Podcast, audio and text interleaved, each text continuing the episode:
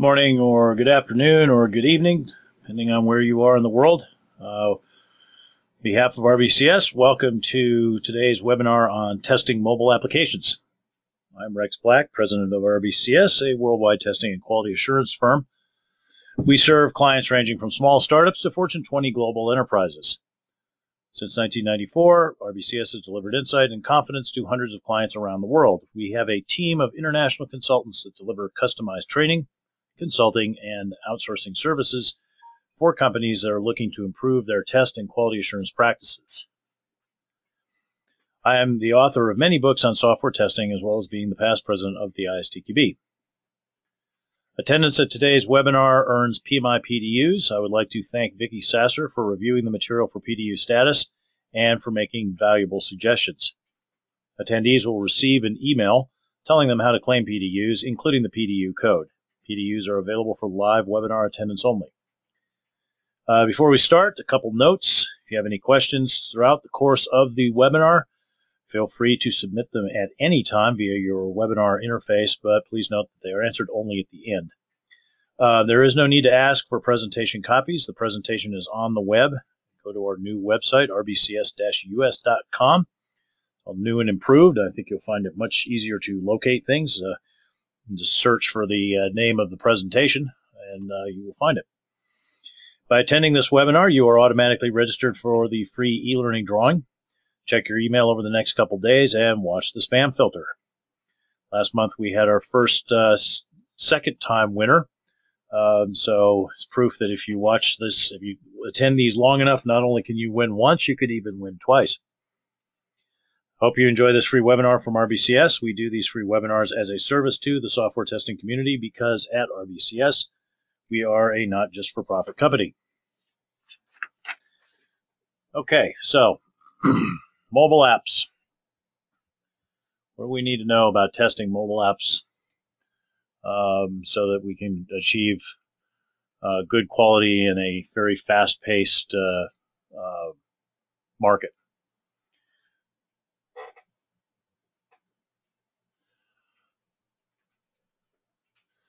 So, um, when we talk about mobile apps, um, there are there's sort of a spectrum here of uh, on on the one hand the 100% native mobile application. So this is actual code executing on the um, mobile device itself. And on the other hand, you have mobile optimized websites where the the code per se, what makes up your your app, your mobile app, um, is actually residing on a web server somewhere and is served to the uh, browser on your mobile device. So basically, none of your code is really running; it's being interpreted by the uh, by the browser.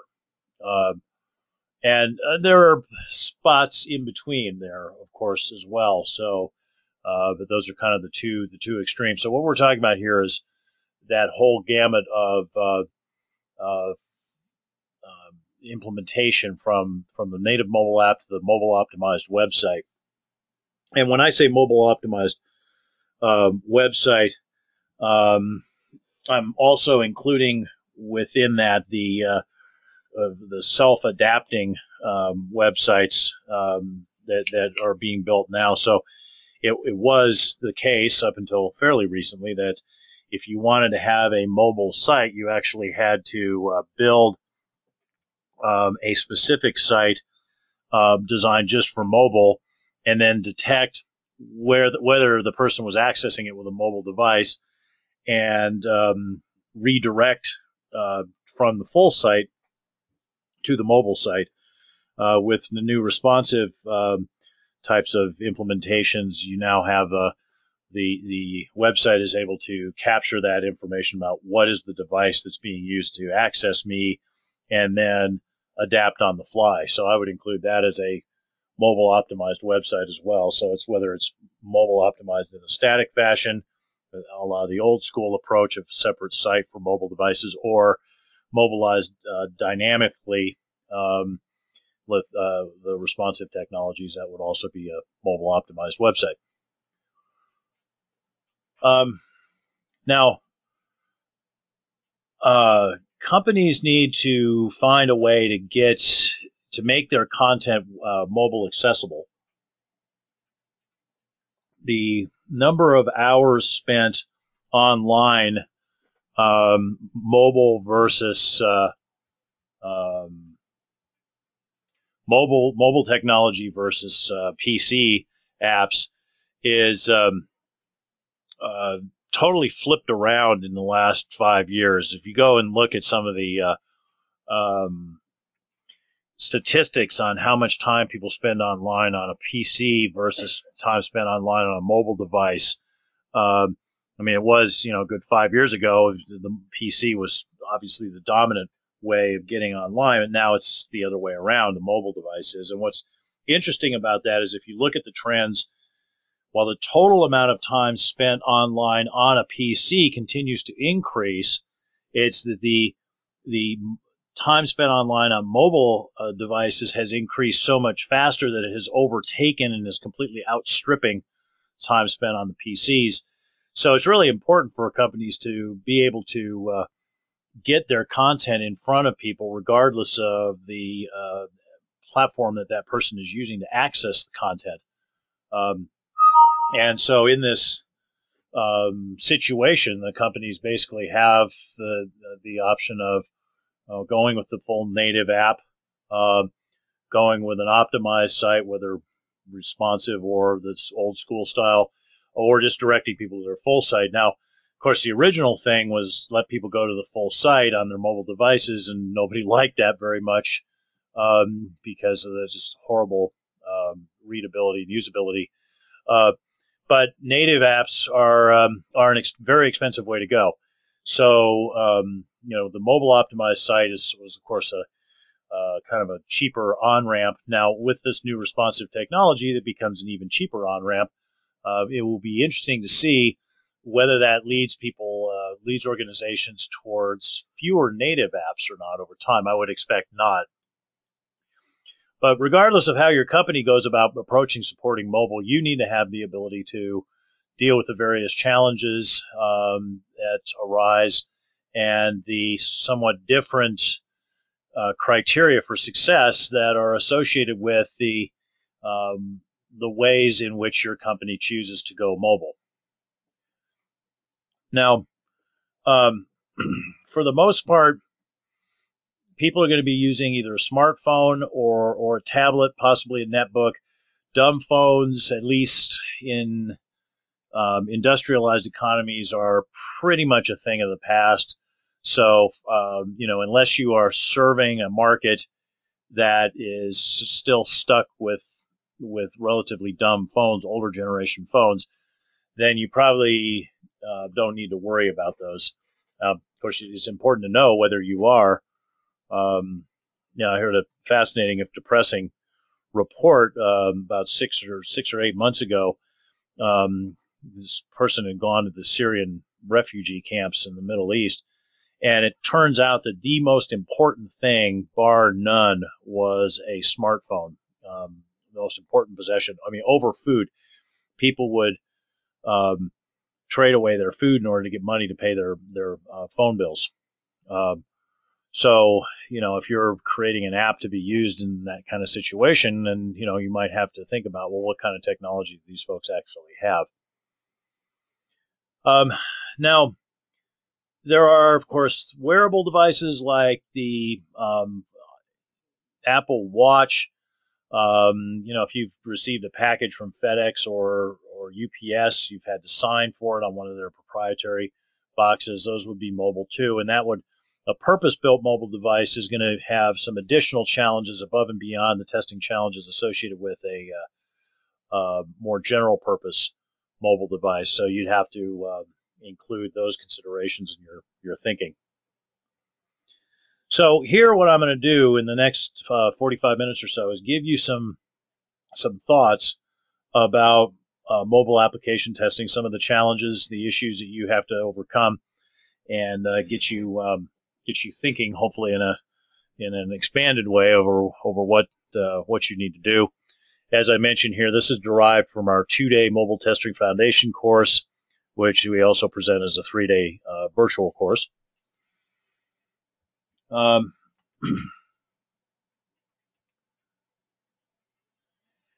so there's there's expectations and there's reality, and you know to the uh, to the extent that your um, users' expectations are beyond the reality that you can actually provide, then you have a quality problem.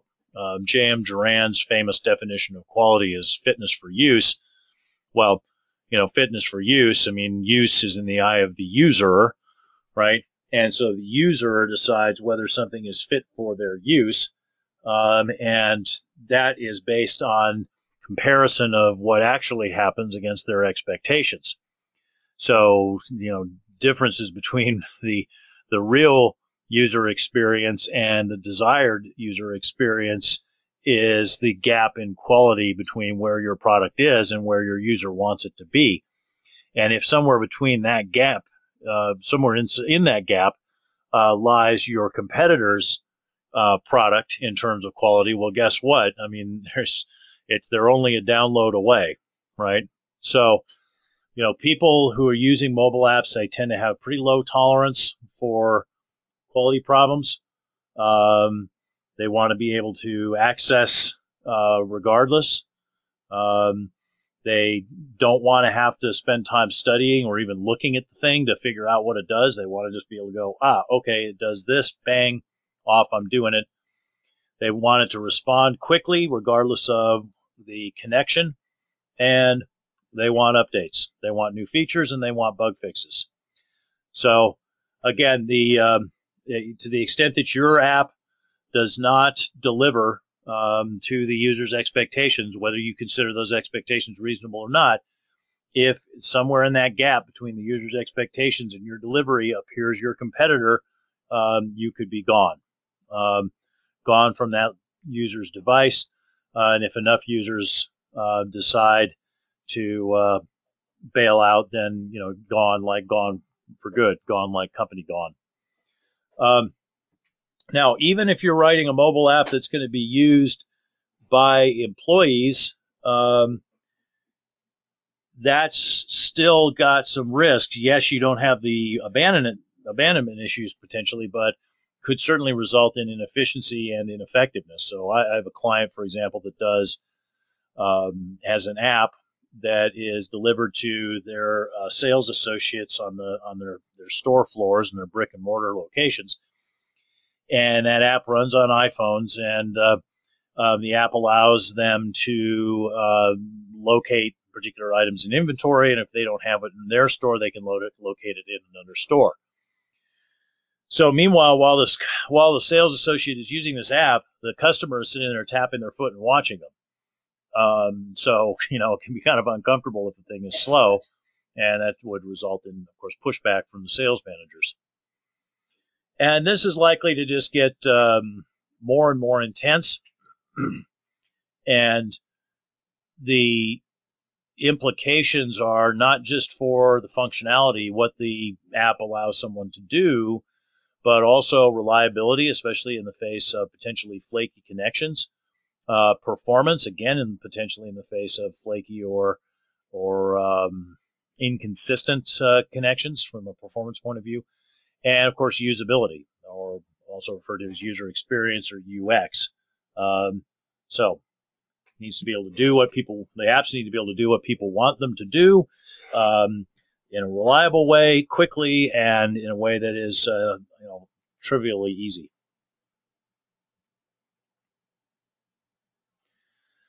So, with that in mind, let's take a look at an example. I mean, what, what would what would be a way of focusing our testing on the user?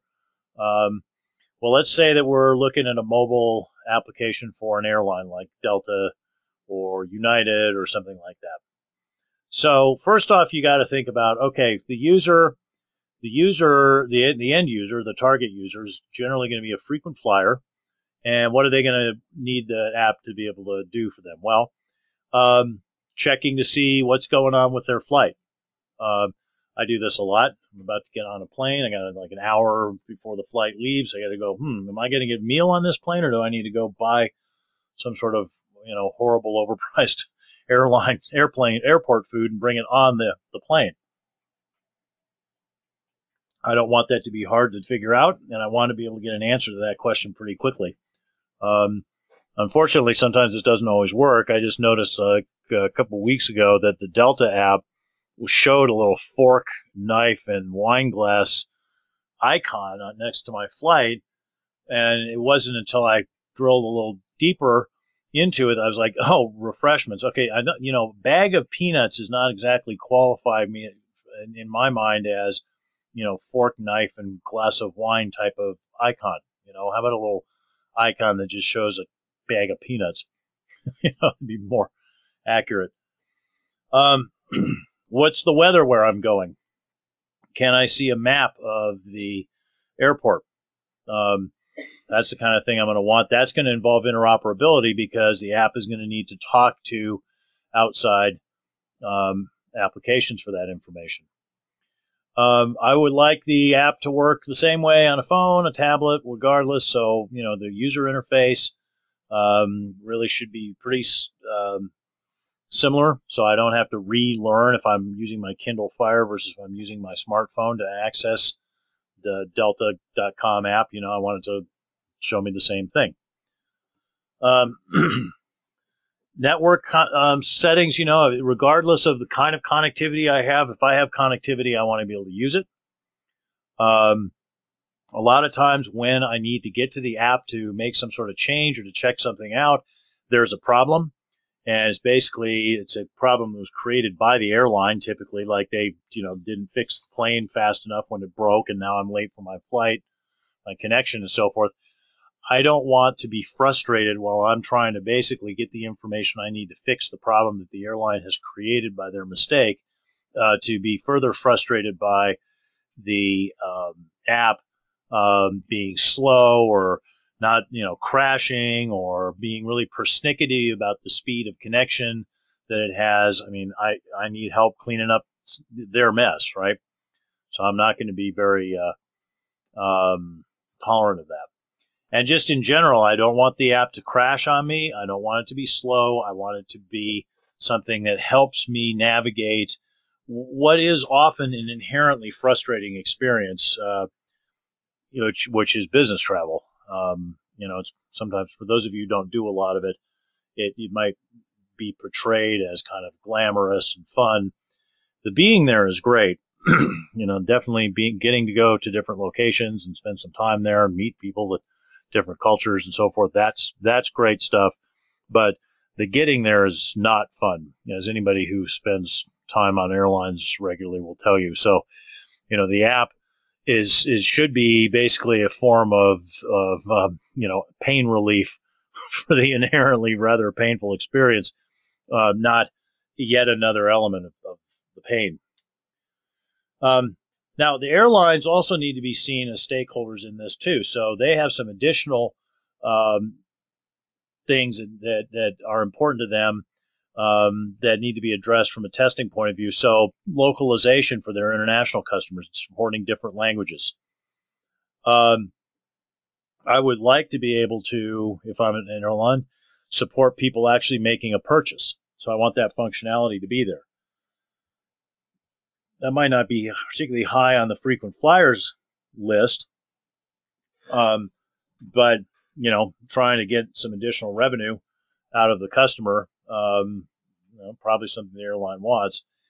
Um, and you know, the, the it should be hopefully the app is a tool that helps them gain market share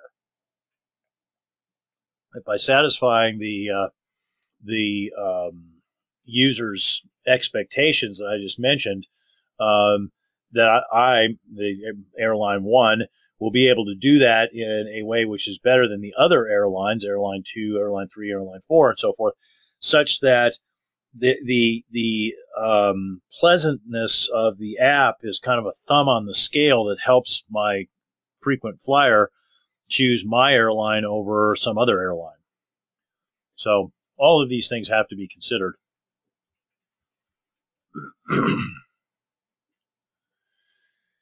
Now, this is made complicated by your well, this your your existence as a, a tester in the in the world of testing mobile apps is made comp- complicated by this sort of big bang um, that we're living in a sort of a three dimensional big bang in the sense that um, people figure out new and interesting ways for mobile software to be used. So, you know, you things that things run the gamut from Candy Crush and the Kim Kardashian game or whatever that's all about to one of my clients that does uh, medical uh, installation administration software.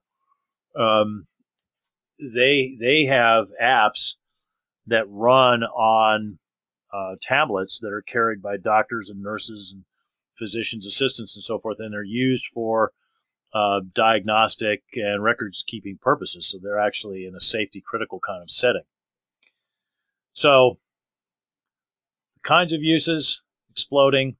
Uh, that's one dimension. The number of mobile users also exploding. Um, it's you know it's just uh, what what was seen just uh, a few years ago as a really noble goal. This laptop for every child is now just you know put a smartphone in everybody's hand um, because they're mobile users worldwide, um, and so um, you know you think it's it's pretty remarkable the the computing horsepower that's in a smartphone now is probably closing in on what was in a data center um, 60, 70 years ago. Um, and, you know, there's that famous quote from the head of IBM um, back in the late 40s or early 50s about you know, he, he, he couldn't imagine that there would need to be more than uh, a few dozen uh, computers in the world. Um, I think that was him. I've also heard that quote attributed to a guy named Gene Amdahl, but whoever said it, um, it has to go down as one of the worst uh, predictions uh, outside of this year's presidential campaign in the United States. Um, so, you know, we now have literally billions of computers spread around the world in all sorts of people's hands. And the diversity of those devices continues to expand as well. The Internet of Things, which is where this is ultimately going, is this, you know, there's a computer everywhere. Every room has a computer, every stoplight, every appliance, you know, that's all, we have IP addresses around the world, and we, we get into the sort of minority report type of existence. If you remember that movie and the Tom Cruise character as he's trying to run down a hallway is being accosted by a billboard that's like trying to pitch him on getting a nice cold Guinness, uh, which you know might not have been a bad um, thought for him at that particular moment in time, if you remember that movie.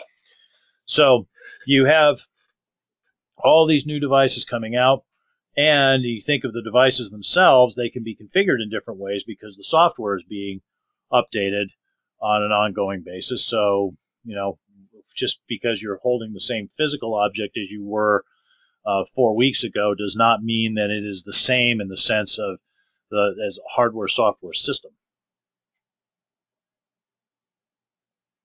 And this is really this dimension here, the dimension of of software releases is uh, you know a, a, real deluge, and you as a tester or test manager might feel like this guy getting hit by a water cannon, um, which is just a, there's constant software updates happening, and even even if your app, you know, even if the people that you're working with aren't, aren't running around screaming DevOps, DevOps, continuous delivery, then people out there in your ecosystem are screaming DevOps, DevOps, continuous delivery, and then you're getting stuff that's changing on the platform that you run on, including possibly even the operating system, which all has the potential to ripple through to your app.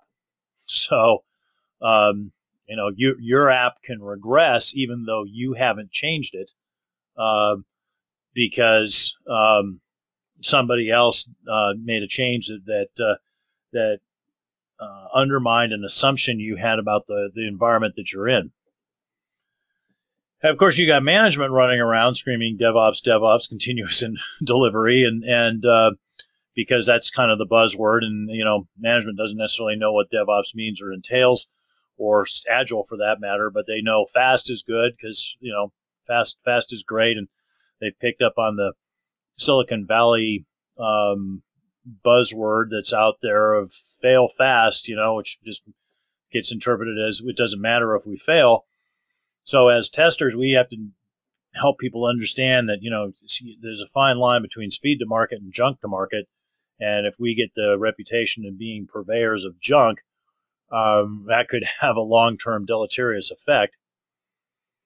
Now, all of these things are challenges. Of course, there is some some good news here is that in addition to the proliferation of these software releases and so forth, there's a lot of tools that are available, um, and a lot of free tools are available. So there are things that can help you if you have the technical skills to use the tools, and you have the time to integrate the use of those tools into a larger uh, strategy to do adequate testing of all of the different relevant quality characteristics. Um, ideally prior to release. Um, and an important thing is that don't be just fixated on, um, you know, uh, what's in this current release. You, you need to think about this whole process of installation, updates, deinstallations, um, upgrades.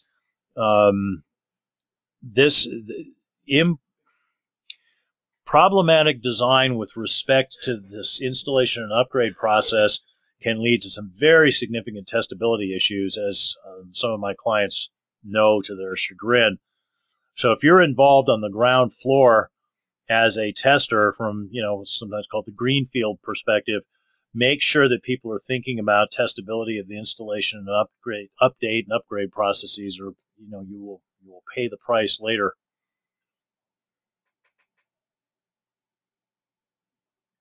Now, this is an example of the uh, Delta app running on, uh, I believe it's a Windows phone. Um, so, if you are testing the delta.com website for use on a PC, you could sit in a test lab and use a wireless connection and a wired connection and test that. And um, maybe you'd want to diddle with the wireless connection a little bit to test what it's like if somebody's got a relatively poor wireless connection, but you don't actually have to move around. Mobile devices, well, mobile devices move around and the connectivity changes. So, can you just test a mobile app in a test lab? How many of these different devices are you going to need? Okay. The Windows phones have different size screens, as do the Android phones and the iPhones, I believe. So, how many different ones are we going to need? Uh, functionality.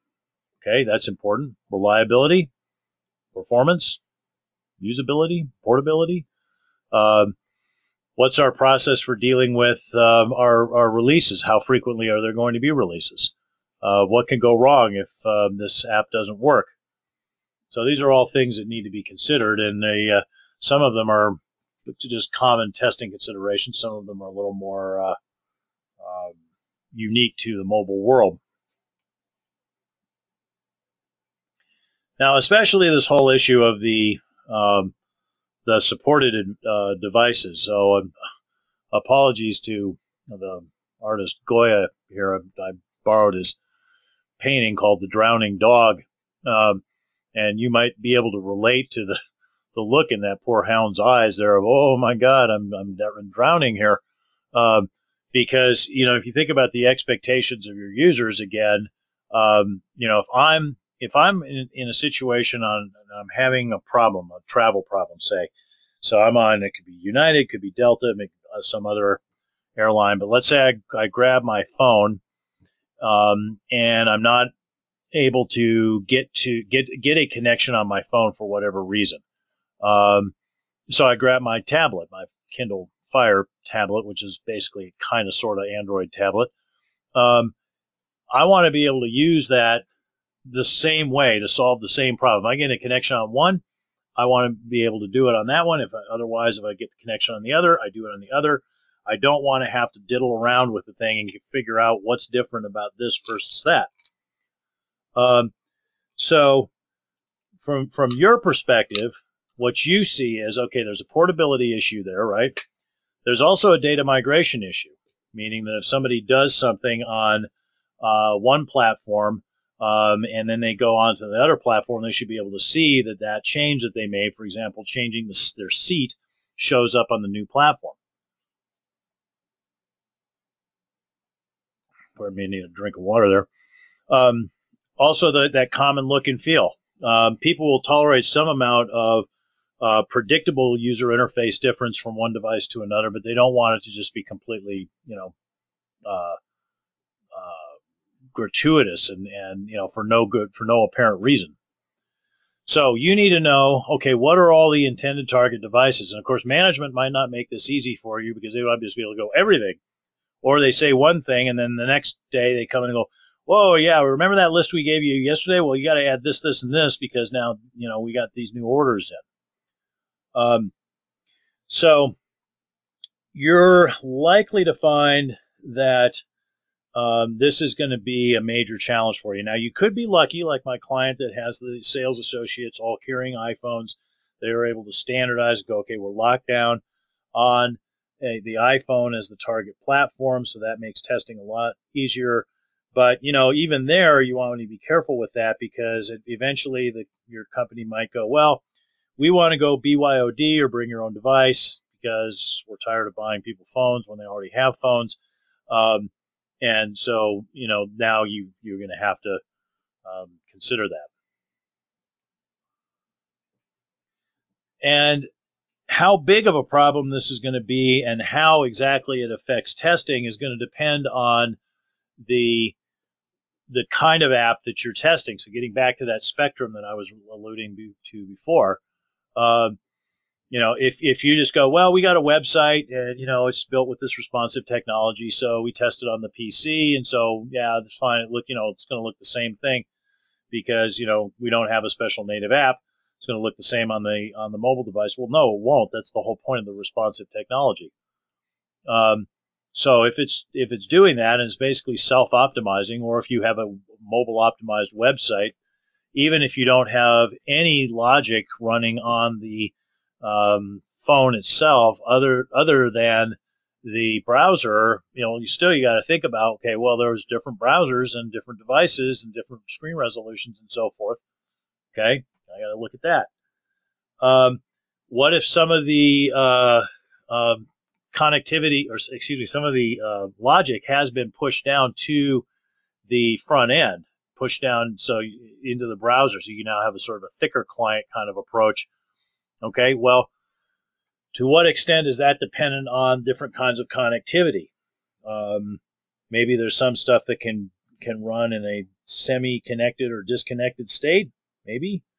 Um, now, if you're a pure native mobile app, you know that how many different configurations have you got?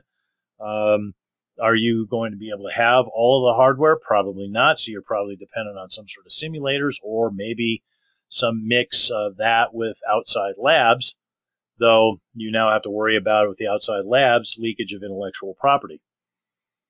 Now, if you got a hybrid application where there's some stuff that is done native and some stuff that's in the web, again, you're kind of in the in the, the worst of, of all possible worlds there. That all of the risks that are that I've mentioned here, and, and sort of none of the mitigations will apply to you.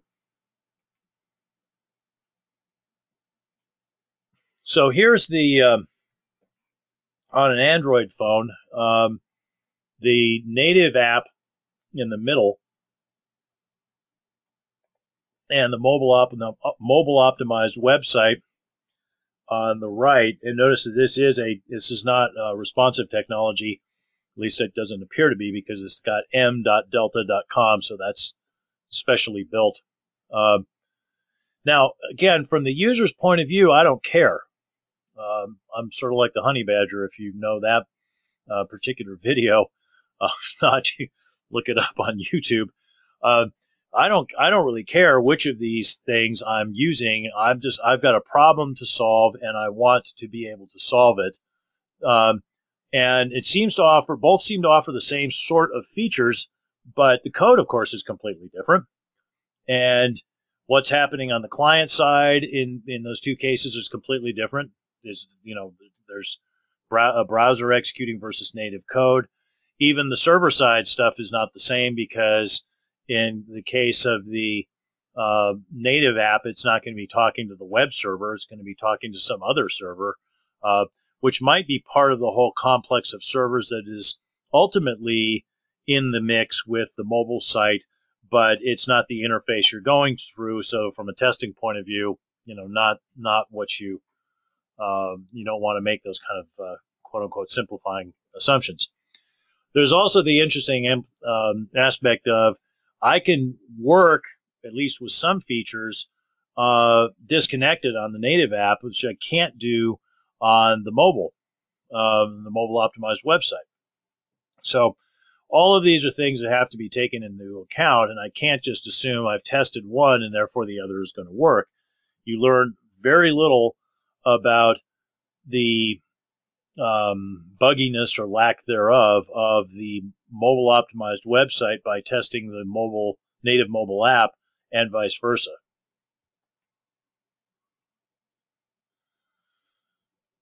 So, representative devices. You're going to have to think about what constitutes proper representative devices for uh, testing purposes.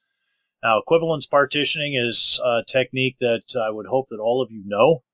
It's a testing technique that has been around for quite a long time. Uh, was described in Glenford Myers' book, The Art of Software Testing, which was published in the 1970s. But certainly that the technique existed well before that because Myers was describing testing techniques that were in common usage at IBM and had been in common usage at IBM for some time when he wrote the book. So you can use equivalence partitioning to say, okay, these are devices that we think are you know, representative of our larger um, environment, larger milieu, if you will, of the of the devices that will be in use. Um, you have to be careful though that you take the equivalence partitioning far enough, but not too far. Take it too far, you're going to have too many devices, and it's going to cost a lot to uh, deal with that. Uh, not far enough, and you're going to be assuming that uh, different devices that have important differences are going to work exactly the same, and then that's that's not going to be true. So you have to think about devices and how you're going to make a balance of, um, you know, just just enough, a sort of a Goldilocks selection in terms of uh, the the number of devices to to uh, represent in your test environment. You have to think about which tests are likely to behave differently on different devices versus which tests can just be scattered across devices more or less randomly. Um, and you also need to think about things that wouldn't be common to think about if you're just testing the standard old PC app on a laptop or desktop, uh, which is uh, um,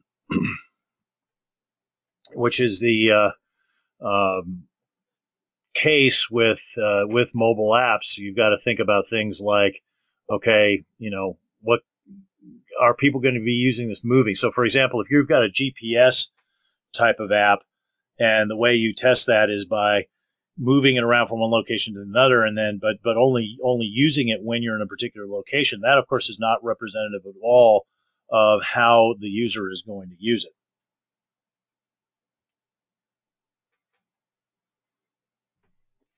um, so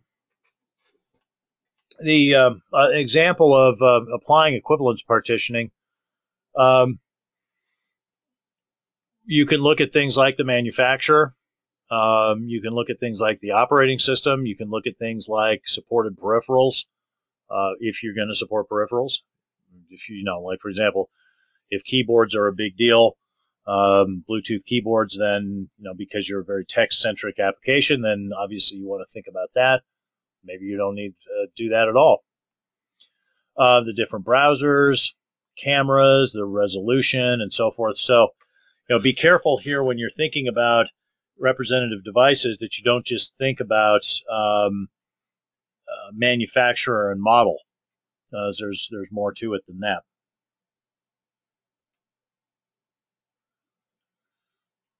Um, now, as um, a lot of you probably know, um, the standard sort of uh, sequential model, V model, type of life cycle is um, not very common in a uh, mobile world.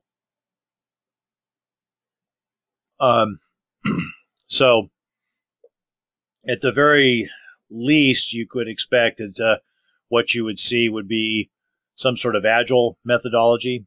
Um, I would be surprised to find, and except in the case of safety critical type of devices, that people were were applying a, a, a sequential or V model lifecycle. Um, you'd um, also see various forms of Kanban, lean or Kanban, where where things are being released as they're being developed, and even getting into the DevOps, continuous uh, delivery uh, type of, uh, of situations. Um, now, it's also possible to use what's called spiral development. So I was just talking to a client uh, last week who is using spiral development, um, which spiral development, if you're not familiar with it, is basically a form of uh, rapid prototyping and then testing of those prototypes. Um, and that, that can be used when you're in sort of an experimental or early early development phase. Um, now, testers sometimes have kind of mixed feelings about um, the these different lifecycle models, and um,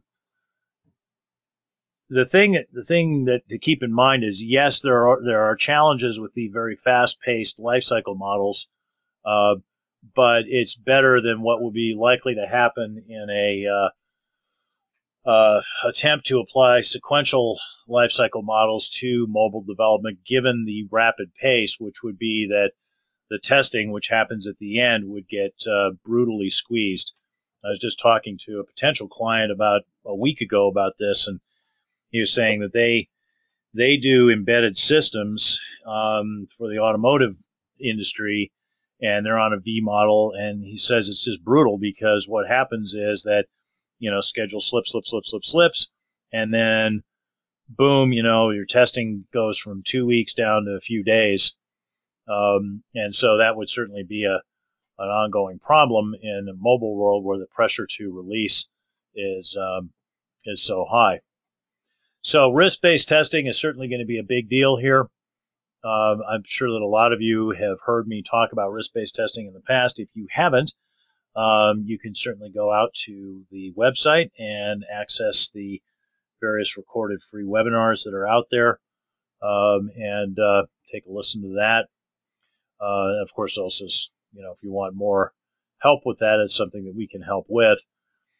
Um, now, it is important that you and your management team uh, consider, regardless of the lifecycle model, uh, what's um, what are we testing here and how bad is it going to be if it fails? So, you know, the kind of the medical management um, systems that I was talking about before, you know, you, you don't want somebody to be just kind of screwing around with that and going, oh, well, you know, let's just get it out there and see what happens. Oh, gee, that's too bad. It mirror imaged some x ray, and because of that, uh, somebody transplanted the wrong lung. Um, you know, I mean, I'm being only partly uh, sarcastic here, there there have been situations where IT was a contributor where that kind of thing did happen. Um, so you have to be very very careful um, with those kind of applications, and it's fine. I've got clients that use um, agile development methodologies for safety uh, critical devices, but there are things that you have to do to be careful about that. You know, versus if you're testing Candy Crush or something like that, um, you know, what's the risk? What's the worst thing that can happen?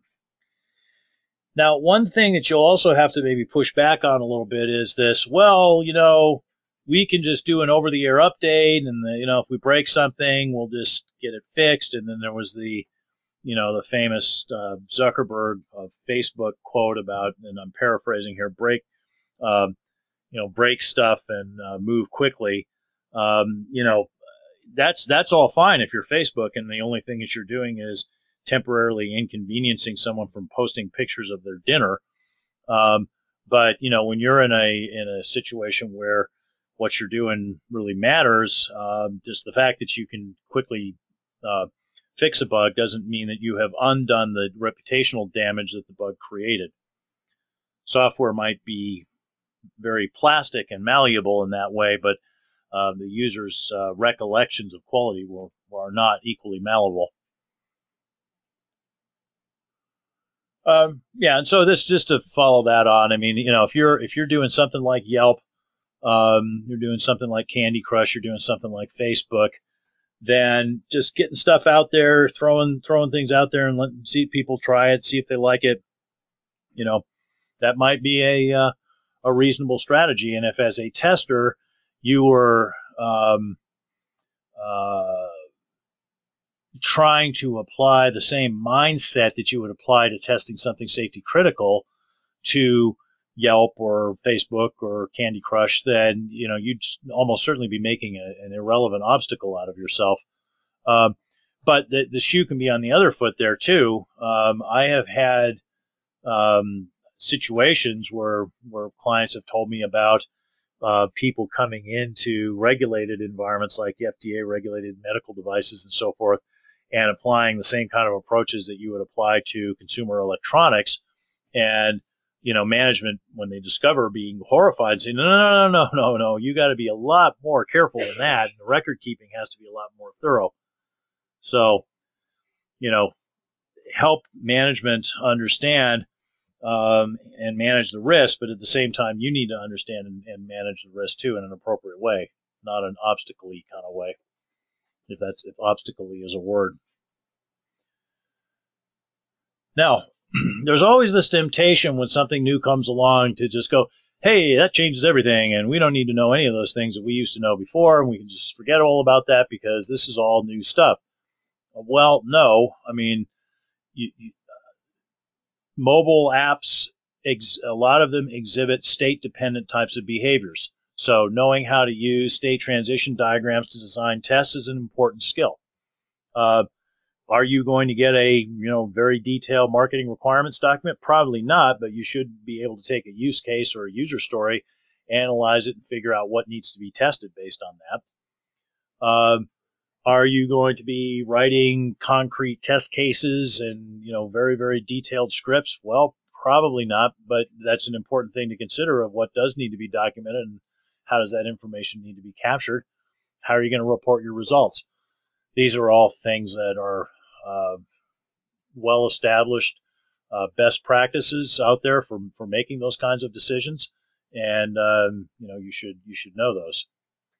Um, if you're using an agile or a lean life cycle, then you know knowing this the tester skills that are relevant uh, in those areas is is also uh, important. So that's in addition to the functional testing tasks that are uh, arise from the specific device and um, any sort of non-functional issues like security and usability and performance, portability, compatibility, etc. And the non-functional stuff is interesting because in the you know quote unquote uh, good old days, um, you'd have um, a separate group oftentimes that was responsible for functional for non-functional types of tests. Like you'd have a security team and a user experience team and then in terms of things like performance and reliability that would be something possibly handled by a separate team. You might own portability and compatibility but some of these other things you could just say ah it's out of scope for me. But uh, a lot of uh, organizations that are doing mobile development they don't really have that luxury because there's uh, just them. you know, I mean, I've talked to mobile uh, testers who are like, "Yeah, I'm it. I'm I'm the dude. I am the test department." Hear me roar. Um, and so, you know, it's uh, if you if you're coming from a background where these kinds of non-functional things have been, you know, someone else's problem, uh, that might not be the case for you anymore.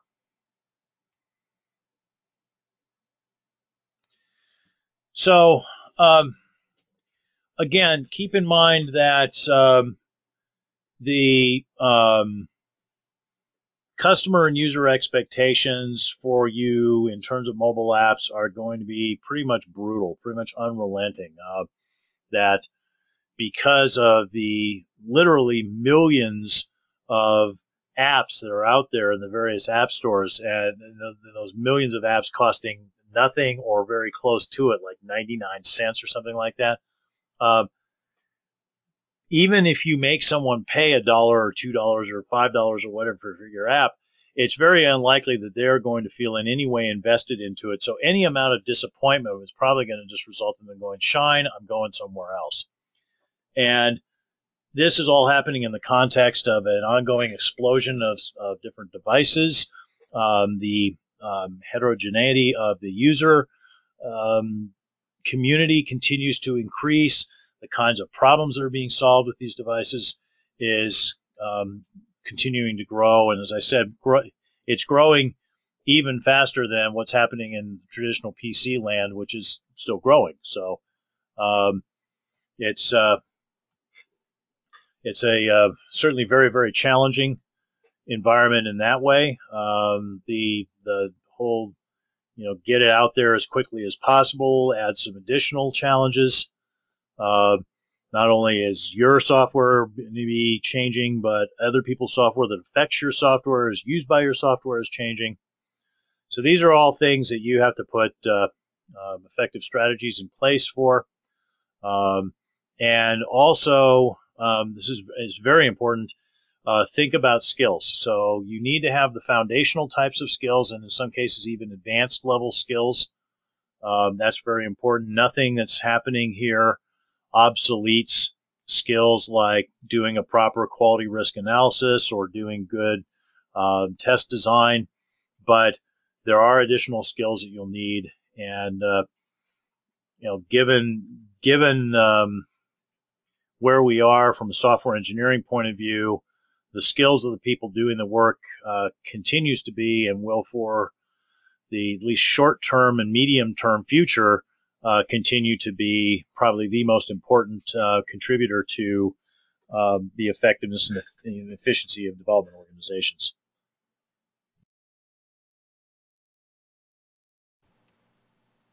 Okay, so I'll put the advertisement up as always, and we will go um, to questions and somebody reporting that they could not hear earlier on, but that was a single isolated report, so I'm going to assume that they had some connectivity issues.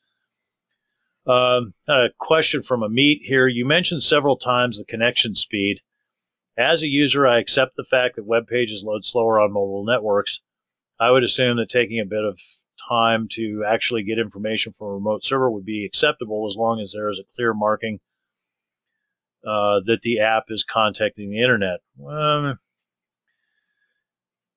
I think, well, maybe I don't know. I mean, I mean, one of the things that we have to realize as technologists is that we are not the typical target user. That it's possible for us to understand what's happening and why it takes longer, but you know, a lot of people they're they're just they're not going to understand that or they're not going to care. They're going to be like, look, I can when I'm on my PC, this stuff comes right up. And some of those delays too, I mean, it's, I don't think it's fair for us to ask that users eh, just put up with them because of connection speeds, because some of those delays are due to uh, putting content out there that stands in the way of the user getting to the content that they want. So I run into this all the time on my on my smartphone and tablets. Is it's sitting there. Part of what I want to look at is on the screen, but I can't get to the rest of it because it's sitting there downloading some crappy ad that I don't want to see anyway. And if if I could find any way of doing it, I'd just block it. Now you might say, well, that's not very nice, Rex, because that ad is what's paying for the content to that for you to be able to see it for free. Well, yeah, but if I don't get to see it at all because my connection dropped while while I was waiting for the ad to get done loading, um, then the ad really hasn't helped me see anything, have they? So you know, I think uh, uh, you know people are going to have a fairly limited um, uh, sense of humor about this, and and it's only going to go, it's only going to get more intense, I guess I would say.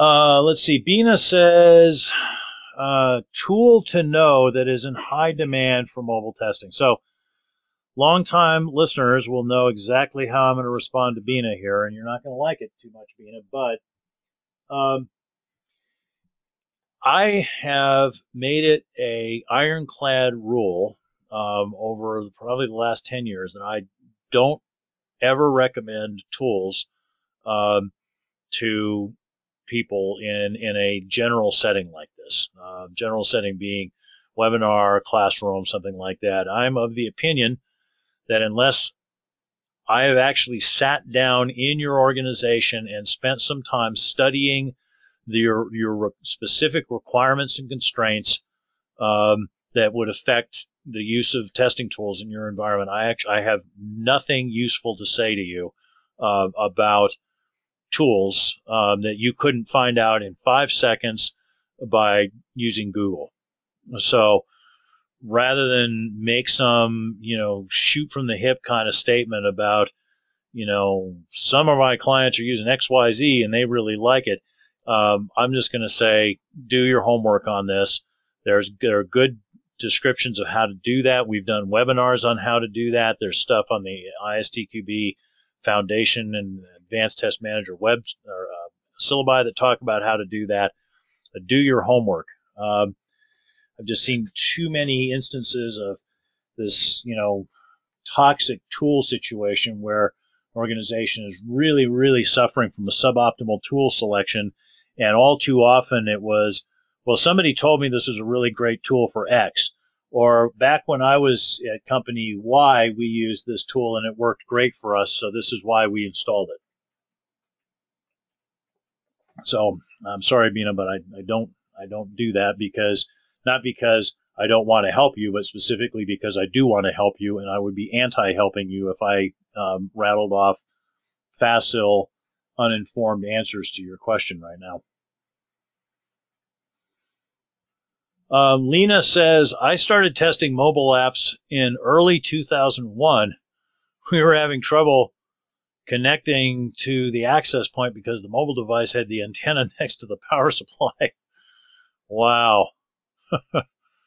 uh, great moments in electrical engineering design there. I mean, that's that's pretty uh, pretty good. Somebody somebody decided to put the antenna right next to the power supply on the device. Um, that must have been a real bear to track down too. I mean, I know having done a number of hardware software systems tests that uh, you know these uh, those kind of situations where you get these sort of intermittent problems or flakiness of some kind or another that turns out to be due to not a defect in the hardware, but actually a design flaw in the hardware is just uh, quite uh, quite interesting.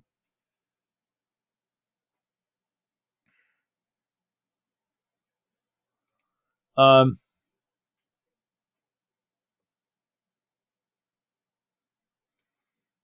Amit here has a comment. Uh, what's wrong with screaming DevOps?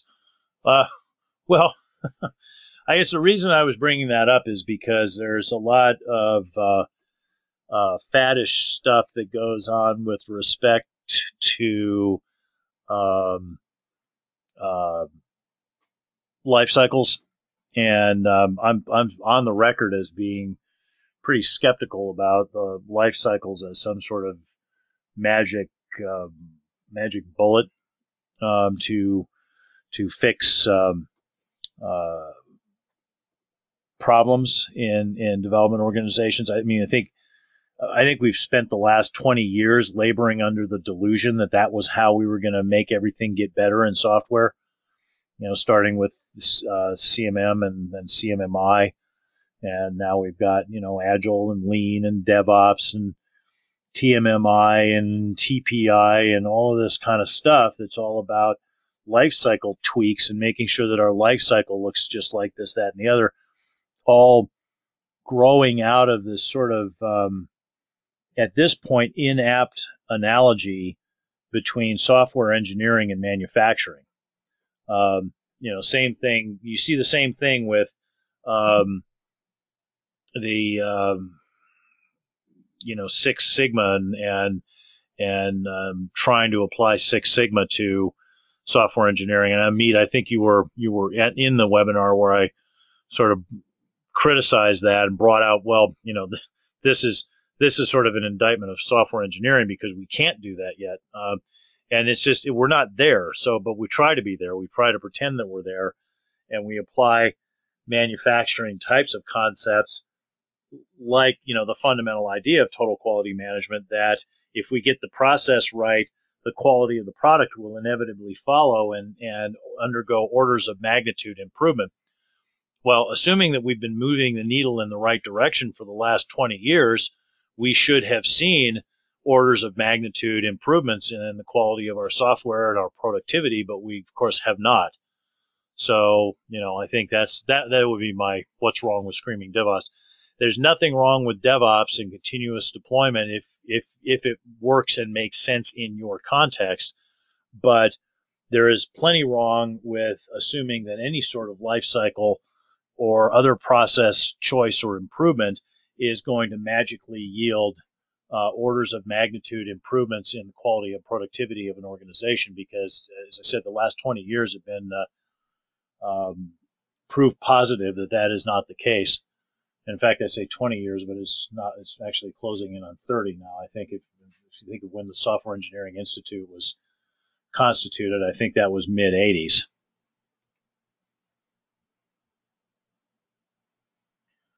Um, I got a comment here uh, from a guy named Bill who says, Thank you for the webinar. This is not what I expected. And he's already left. I did not expect to hear about the state of applications today versus yesterday and under generalized discussions. I was expecting more specifics. A lot of what was said is kind of understood. If you support Android and Apple phones and tablets, you might identify one example of each. Hmm, thank you for the free webinar, but it's not what I was expecting. Uh, no, I'm sorry, it wasn't what you were expecting, Bill. Uh, you know Bill, you can pass this on to him. Uh, one can only be so specific in the space of 45 minutes when, or an hour when talking about a broad subject like um, mobile app testing. So my intention was to uh, make sure that you know you were all aware of the various challenges that are out there and get you started to think about them. If um, of course, I did not expect that, that uh, any of you who've been around mobile devices would be unaware of all of them, but it's quite possible that you might be unaware of some of them. Um, but, well, as the saying goes, you can't satisfy everybody. Uh, so let's see. Amit has a question here. General question. Mobile apps testing is a huge space to cover, to my point, to the extent that any product must make some compromises. Do you have any advice on how to decide what should be in scope for testing? I read a bit about using mobile analytics to do that, but I wonder what would you consider a good guideline to, deter- to determine what is important for my app and how to test it. So, yeah, certainly mobile analytics, you know, the more information you can get that gives you insight into how your customers are using your product, the better, right? And I mean, that's, and that's just generally true, right? I mean, you could be testing any, any number of kinds of software for that statement to be true.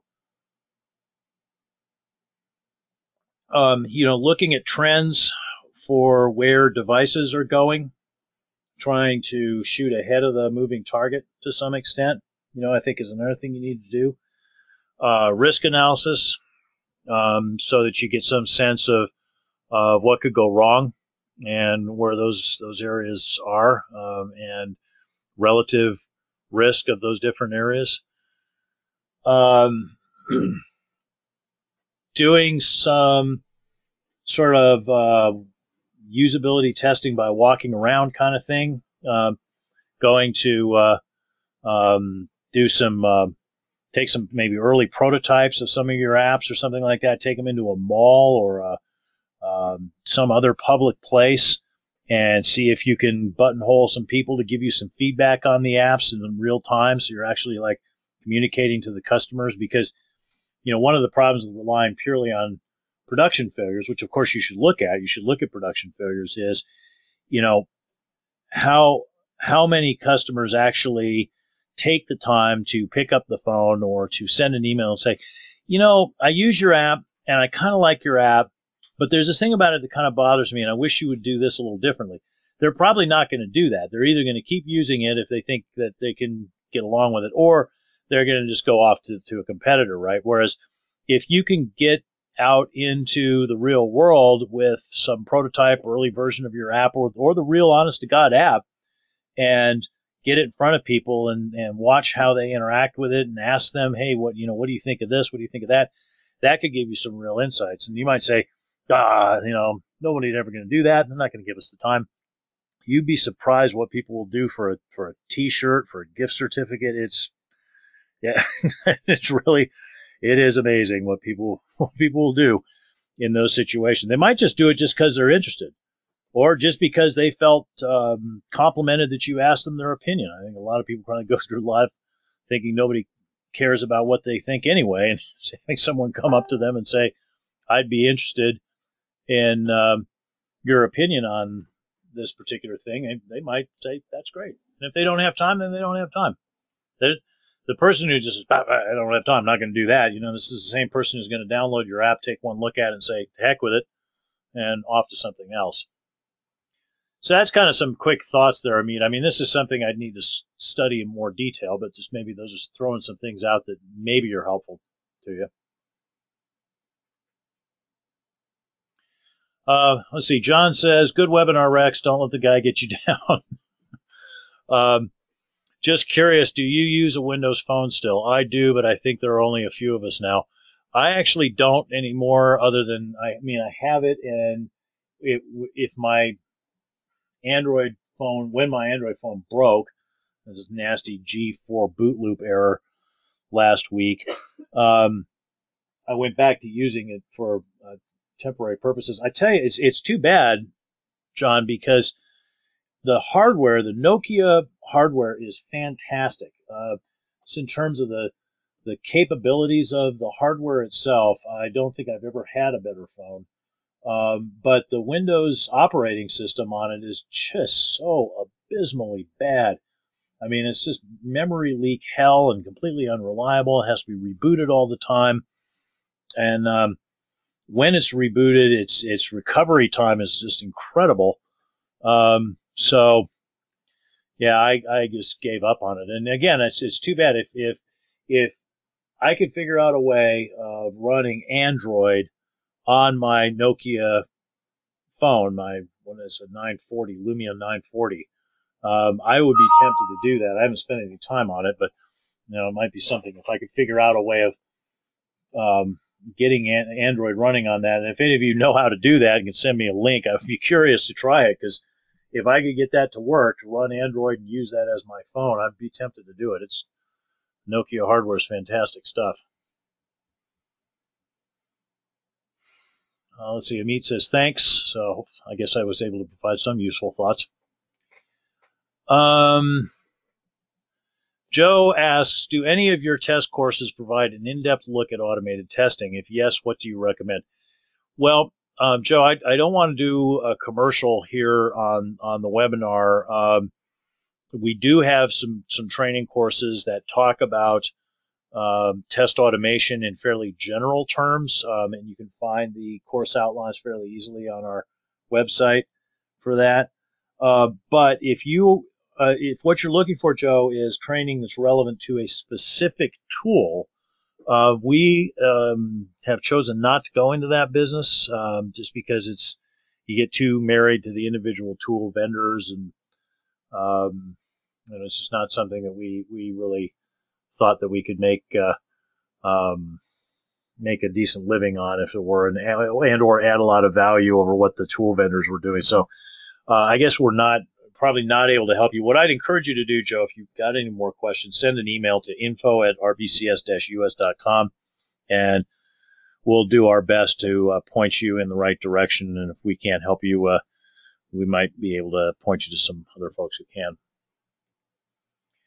Uh, let's see. Lena says having users input is very important because I, excuse me, because I have seen mobile projects fail uh, when the software was not designed with the end user in mind. Yep, yeah, um, and I've seen other types of projects fail for that same reason as well. Usability really is um, becoming more and more important, especially you know as software becomes more and more ubiquitous. Um, it's it's you, you get you get people interacting with software that don't have the time, energy, sometimes even ability to get trained in the use of it. It just needs to be, you know, blindingly obvious as to how the thing works, and anybody should be able to do it. But certainly with mobile devices, because of the um, basically non-exist non-existent barriers to exit, that anybody who gets sick of, of an app uh, that does one particular thing can probably find a hundred options to do that same thing. I mean, I wouldn't be surprised if you can find free apps that will allow you to classify butterflies based on camera pictures of the butterfly. Uh, you know that that kind of ridiculously um, easy barriers, uh, non-existent barriers to exit. To just abandonment of an app is the easiest thing. Um, usability is going to be really important there. That somebody can't figure out how to use the app, they're just going to throw it overboard. I, I've I've actually looked at I think seven different business card scanning apps for my Android phone over the last uh, month, and every one of them I just tossed within the space of about um, 30, 30 to 60 seconds of initially downloading it. It'd be like, oh, it wants me to create a account and post my um, contacts into the cloud so on their space so that they can spam them. No thanks, I'll go somewhere else. Oh, it can't actually share the contact information into my uh, Android contact list. I have to actually do some kind of weirdness with it. No thanks, I'll just try something else. You know, so um, you know that's the kind of, uh, of world that you're you're serving. Uh, got a last question here from Sush- Sushma who was the fellow who was having trouble hearing earlier, so I guess he, that was a transient audio problem. Uh, thanks for the webinar. Do you have follow-up seminars on similar, on same similar topic? Okay, so as I said, this is an excerpt from a longer course that, of course, goes into a lot more detail in each of the areas that I discussed. So if you're interested in training, then you know, again, come to our website, take a look there. I'm not going to uh, bu- burst out into full advertisement mode here. Um, in terms of what's available for free, um, lots of stuff. So we do these free webinars once a month. Um, so you get on our mailing list and you'll get an invite a couple weeks beforehand, letting you know to sign up. Those are free, always have been, always will be. We've been doing them for seven years now. Uh, they are all recorded, and once recorded, they are placed on the internet, on our website, and also on our YouTube channel. So those again are free. So given that we've been doing this for seven years, simple math will tell you that you've got over 80 of these recorded webinars out there. Again, all free. Um, and as you've seen from this webinar, it's not commercial. Um, it's not an attempt to sell something. This is a, it's free information. Um, so um, that's uh, that's all. Those are all resources that are out there for you, and, and hopefully you can find something of interest uh, in, in in that collection. All right, so um, to close the session, again, a little bit more about the resources, um, most of which I've already mentioned. There's the free webinars. Um, if you do want a special webinar presentation for your company only of this webinar or any of the other topics that we covered uh, in our webinar series, you can send us uh, uh, email info at rbcs-us.com. Um, you sign up for our newsletter at rbcs-us.com. This will get you valuable discounts on consulting and training services, in some cases fairly deep discounts on classes and, and um, virtual courses and so forth. Um, you also get a newsletter every other month that will have a featured article, uh, more free content, as well as news about what we're doing. Um, you can see our Twitter and Facebook contact information there. Um, the RBCS Twitter handle is the official one. Uh, like a test dog is personal. If you don't want to see any kind of personal types of posts, just focus on the RBCS one. Don't forget to check your email because you could be the lucky winner of the free e-learning course. Um, trying to resurrect the blog. So rbcs-us.com slash blog um, and uh, see if we can get some discussions going there. That a lot of that's just kind of going on on the Facebook page. We'll see what we can do. Um, and uh, yeah, digital library, all the recorded webinars, podcasts, videos are out there. There's uh, podcasts of the webinars that uh, you can subscribe to via iTunes or the RSS feed on our site. Um, and also you can subscribe to the RBCS channel on YouTube for the, the uh, recorded webinars. Um, these are free resources offered as a service to the software testing community because at RBCS we are a not just for profit company. So this concludes the webinar. Thanks to everyone for joining us and hope to see you next month.